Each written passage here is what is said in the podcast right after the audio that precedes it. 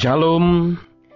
Masih di dalam rangkaian berkhotbah ya, berseri dalam rangka Paskah dengan topik-topik yang secara kronologis akan disampaikan dan dipaparkan dalam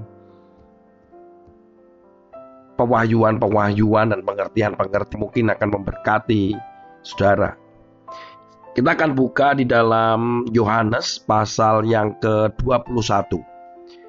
Sebelum saya masuk ke Yohanes pasal 21, menjadi informasi buat semua saudara yang mendengar bahwa sebenarnya ada beberapa ahli kitab dan sejarah menyebutkan bahwa puncak daripada kitab Yohanes atau yang ditulis oleh Yohanes ini cuma sampai pasal yang ke-20.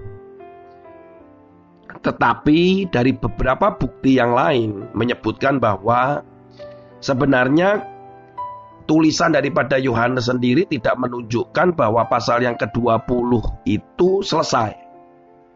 Tapi juga ditemukan tulisan yang lain ya adalah tulisan pasal 21. Dan hal ini akhirnya terjadi perdebatan yang cukup panjang. Ya tapi akhirnya memang dimasukkanlah dan mereka sepakat, mereka percaya bahwa pasal 21 ini adalah bagian daripada kitab Injil Yohanes. Salah satu alasan yang paling kuat adalah penampakan Yesus kepada murid-muridnya sebagai bentuk penuntasan. Ya. Jadi memang Tuhan Yesus selalu akan menjadi penuntas. Jadi dia tidak mau mengambang begitu saja dan tulisan itu memang terbukti ada dan tulisan itu memang bagian daripada Yohanes karena dari gayanya dan tulisannya mirip. Nah, apa pun yang terjadi perdebatan maupun kesepakatan, tapi yang jelas sudah menjadi kitab Injil yang kita baca hari ini yaitu Yohanes sampai pada pasal 21. Kita akan buka di dalam Yohanes pasal yang ke-21 ayat yang ke 18. Saudara bayangkan Petrus yang setelah makan ya, Yesus itu kalau berbicara itu Ingat ketika Yesus berbicara kepada Sakeus itu setelah makan. Jadi bukan waktu makan, tapi setelah makan ngobrol, jadi lebih rileks gitu. Jadi saya membayangkan Petrus ketika diajak makan, diajak sarapan oleh Yesus dalam ketakutannya, apakah diterima, apakah diampuni, dan ternyata kita juga sudah belajar ketika Yesus bertanya kepada Simon Petrus yaitu Petrus sendiri Simon anak Yohanes yaitu Petrus sendiri. Kemudian setelah proses itu sehingga diakhiri dengan tangisan daripada Petrus yang disaksikan oleh rekan-rekan yang lain, rasul yang lain. Dan kemudian Yesus melanjutkan percakapan yang lebih serius lagi. Ayat 18. Aku berkata kepadamu sesungguhnya ketika engkau masih muda engkau mengikat pinggangmu sendiri dan engkau berjalan ke mana saja kau kehendaki. Tetapi jika engkau sudah menjadi tua, engkau akan mengulurkan tanganmu dan orang lain akan mengikat engkau dan membawa engkau ke tempat yang tidak kau kehendaki. Dan hal ini dikatakannya untuk menyatakan bagaimana Petrus akan mati dan memuliakan Allah. Sesudah mengatakan demikian, ia berkata kepada Petrus, "Ikutlah aku." Saudara, ketika kita melihat bahwa apa yang kita baca ini jelas sudah dikatakan oleh Yesus bahwa apa yang dikatakan Ketika engkau masih muda, engkau akan mengikat pinggangmu sendiri dan engkau berjalan ke mana saja engkau kehendaki dan seterusnya. Itu adalah menggambarkan bagaimana Petrus nanti akan mati dan memuliakan Allah. Berdasarkan sejarah bahwa diketahui Petrus itu mati kurang lebih tahun ada yang mengatakan tahun 69, ada yang mengatakan tahun 75. Tetapi pasti setelah Petrus melakukan pelayanan ke mana-mana, penginjilan dan memberitakan kabar baik dan keselamatan itu. Dan Petrus dikabarkan bahwa dia disalib, kemudian diberitakan juga dia disalib dalam posisi terbalik, kepala di bawah. Ketika zaman Kaisar Nero. Hal ini sejarah mencatat itu. Karena Petrus merasa tidak layak untuk disalib persis seperti ketika Yesus disalib dengan kepala di atas, tapi Petrus minta kepalanya di bawah dan kemudian dia mati di dalam penderitaan itu dan dia menjadi martir. Petrus ketika dikatakan oleh Yesus mem, uh, menjadi tua, engkau akan mengulurkan tanganmu dan orang lain akan mengikat engkau. Itu menunjukkan bahwa ketika Petrus sebenarnya sedang memikul salib dan dia dibawa pergi ke mana yang sebetulnya orang itu mau, bukan yang Petrus mau. Itu digambarkan bahwa dia akhirnya disalib. Saya tidak akan membahas masalah ini, tetapi saya akan lebih fokus kepada kata-kata "ikutlah aku". Bayangkan, saudara, ketika Yesus menceritakan tentang sebuah perjalanan di masa yang akan datang, nubuatan tentang apa yang akan dialami oleh Petrus, yang tentunya sebenarnya itu juga dialami oleh rasul-rasul yang lain kecuali Yohanes.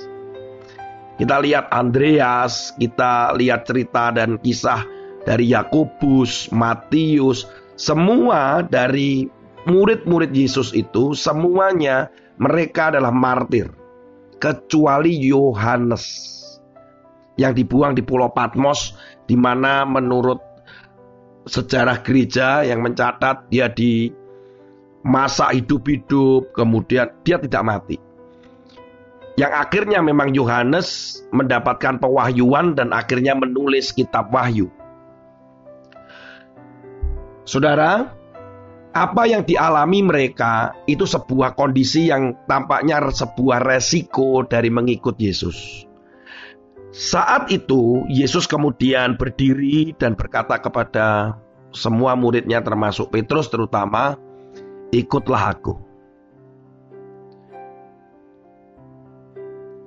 Bagi saya, kata-kata "ikutlah aku" bagi Petrus secara pribadi, bagi murid-muridnya secara pribadi, itu adalah kata ajakan yang kedua.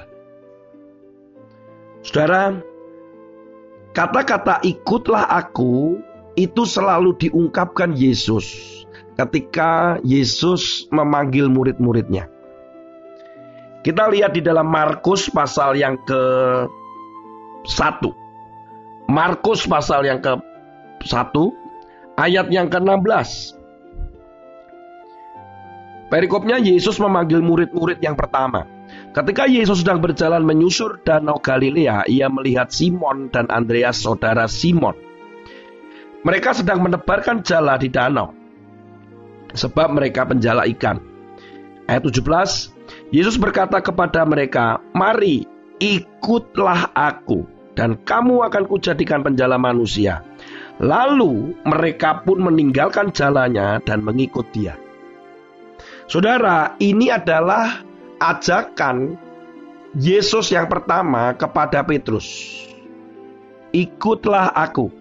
Dan ajakan berikutnya adalah ketika Yesus menampakkan diri kepada Petrus dan kepada murid-murid yang lain. Kemudian Yesus lagi mengatakan, "Ikutlah aku." Selalu kata-kata "ikutlah" itu selalu dilontarkan, disampaikan oleh Yesus kepada murid-muridnya untuk mengikuti Dia. Bagi saya, bahwa kalimat ajakan "ikutlah aku" yang pertama dan "ikutlah aku" yang kedua itu merupakan satu level yang mana menjadi level yang menjadi lebih tinggi, level yang menjadi sebuah pemikiran perenungan untuk kita melanjutkan atau tidak. Ketika saudara pertama kali percaya kepada Yesus, dikatakan bahwa ikutlah aku, saudara dengan antusias, saudara dengan semangatnya, kita dengan dengan berapi-api, kemudian kita mengikuti Yesus, kita melayani Yesus, kemudian kita juga setia ke gereja, pelayanan, berdoa, kemudian tekanan mulai datang, badai mulai datang, dan perjalanan hidup terus berlanjut. Mujizat silih berganti, masalah silih berganti, air mata bercucuran, senyum sukacita dan begitu banyak warna di dalam kehidupan ini ketika kita mengikuti Kristus. Ada yang juga tidak meresponi pada panggilan yang pertama. Saudara ingat ketika seorang muda kaya yang ada di dalam Markus yang ditulis oleh Markus pasal yang ke-10 itu. Ketika seorang muda kaya datang kepada Yesus, kemudian dia menceritakan tentang semua yang pernah dilakukan oleh dia dengan hukum Taurat itu yang dijalankan. Kemudian Yesus berkata kepada dia, "Pulang, jualah semuanya dan ikutlah aku." Dia tidak merespon dan kemudian di akhirnya dia tidak mengikuti Yesus.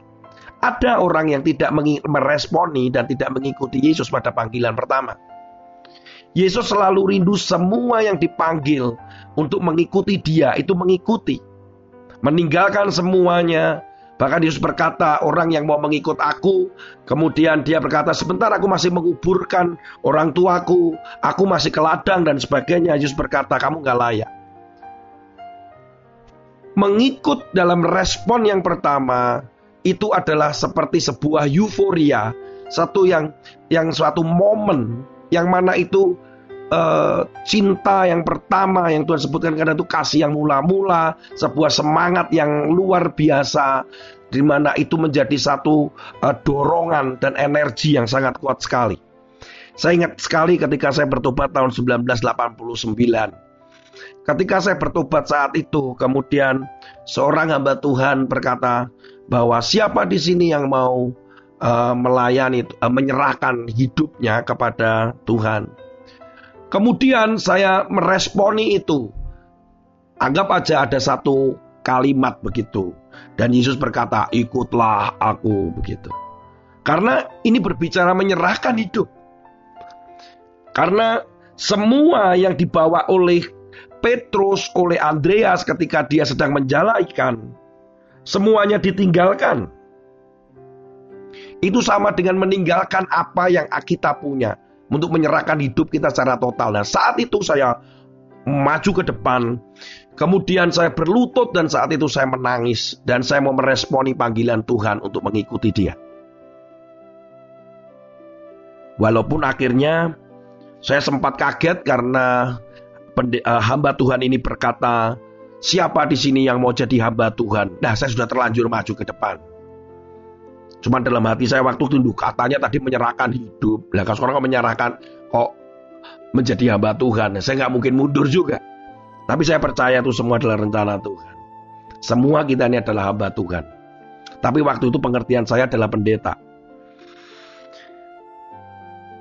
Saat itu respon pertama, itu sudah satu pengalaman, pengalaman yang tidak pernah saya lupakan, 29 Juni 1989. Itu respon yang pertama ketika Tuhan berkata, "Ikutlah aku."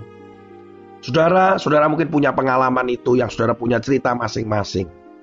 Ketika saudara merespon yang pertama tentang ikutlah aku. Tetapi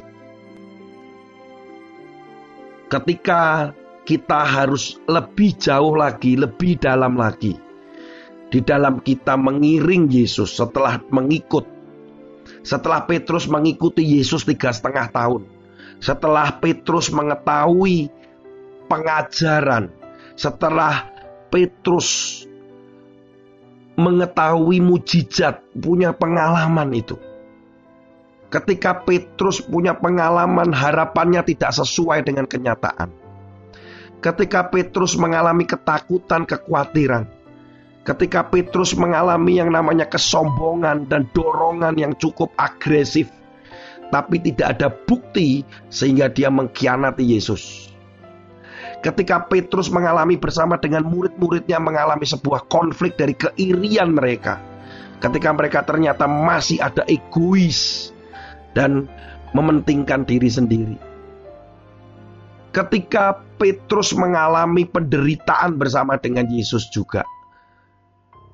Ketika mereka kelaparan, ketika mereka mengalami tekanan dari lingkungan sosial, ketika mereka ditolak, ada tahap berikutnya yang dipertanyakan oleh Yesus. Ikutlah aku.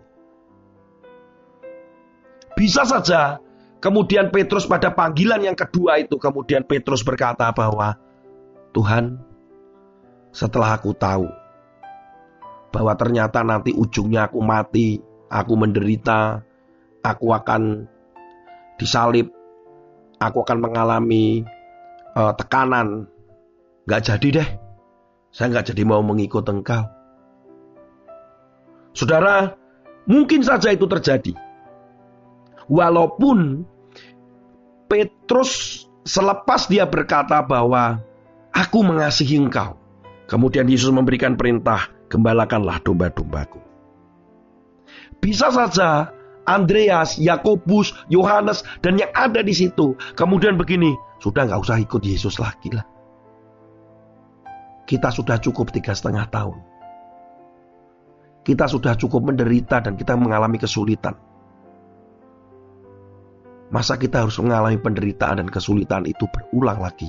Sampai kapan? Saudara, seandainya pertanyaan itu itu dilontarkan Yesus atau perintah itu dilontarkan kepada saudara dan saya sampai hari ini. Maukah saudara masih mengikuti Yesus?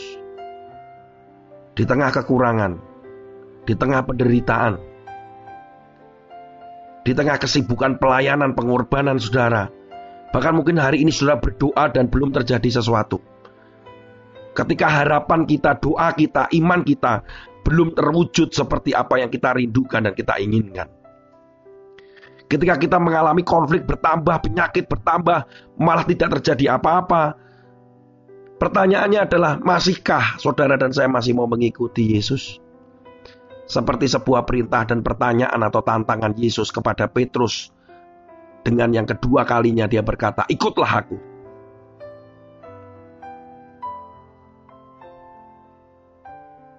Yesus selalu rindu kita tetap terus menjalankan dan terus mengikuti Dia sampai kapan pun. Tetapi ada satu termin, ada waktu di mana Yesus juga akan bertanya kepada saudara dan menantang saudara. Dengan keadaan seperti ini, masihkah kamu mau mengikuti aku? Masihkah engkau ketika tahu resikonya, ketika tahu sulitnya, ketika engkau tahu tantangannya, masihkah engkau mau mengikuti aku? Kenapa saya mengatakan kesulitan, tantangan, dan apa yang akan kita hadapi? Karena ternyata saudara, kata-kata ikutlah aku itu selalu diikuti dengan kata-kata apa saudara? Dengan kata-kata pikul salib. Matius pasal 10, saudara. Matius pasal yang ke-10 ayat yang ke-38. Saya akan tunjukkan Dikatakan demikian, barang siapa tidak memikul salibnya dan mengikut aku, ia tidak layak bagiku. Lukas pasal yang ke-14 ayat yang ke-27. Barang siapa tidak memikul salibnya dan mengikut aku, ia tidak dapat menjadi muridku. Ternyata kata mengikut Yesus ada sebuah resiko, ada satu lagi yang kita harus lakukan, yaitu pikul salib. Itu yang dimaksudkan Tuhan. Mau nggak Petrus, kamu mengikut aku dan kamu tetap memikul salib. Karena Petrus akhirnya juga akan memikul salib. Dia di dalam penderitaannya, kemudian dia juga mati di salib terbalik. Dengan kata lain, saudara, sering kali kita mau mengikuti Yesus tapi kita tidak mau memikul salib. Nggak bisa. Sehingga ketika pertanyaan kedua atau tantangan yang kedua, Yesus berkata, ikutlah aku. maka saudara dan saya pertimbangkan baik karena saudara dan saya akan melakukan yang namanya memikul salib. Memikul salib. Maukah saudara dan saya tetap akan mengikuti Yesus? Ini menjadi satu level berikutnya. Ini menjadi pertanyaan yang kedua. Ini menjadi tantangan level berikutnya. Kalau pertama kita dengan menggebu-gebu, kita dengan sangat sukacita, kita dengan sangat kasih dengan mula-mula, dan kemudian kita terus mau maju. Dan ketika kita mengalami banyak hal hari ini, saudara ketika mendengar firman Tuhan ini, ada pertanyaan yang berikutnya yang sama dengan panggilan yang pertama. Mau nggak saudara dan saya masih mengikuti Yesus? Ayat sebagai penutup dikatakan demikian. Yohanes pasal yang ke-12 ayat yang ke-26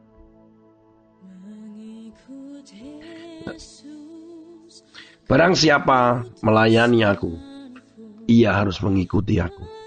Dan di mana aku berada, di situ pun pelayanku akan berada. Barang siapa melayani aku, ia akan dihormati Bapa. Terutama saudara yang hari-hari ini melayani Tuhan mau tidak mau, siap tidak siap, maka kita akan tetap terus mengikuti Yesus. Di mana pun Yesus berada, kita berada. Dan kita akan dihormati oleh Bapa. Maukah saudara mengikuti dia? Tuhan Yesus memberkati.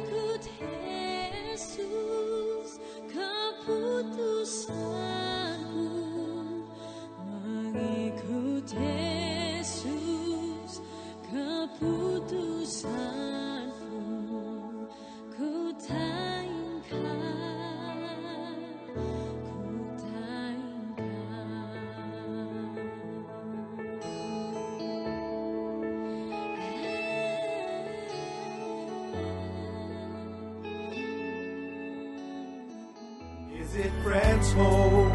Stay home. Stay home. Have to stay home.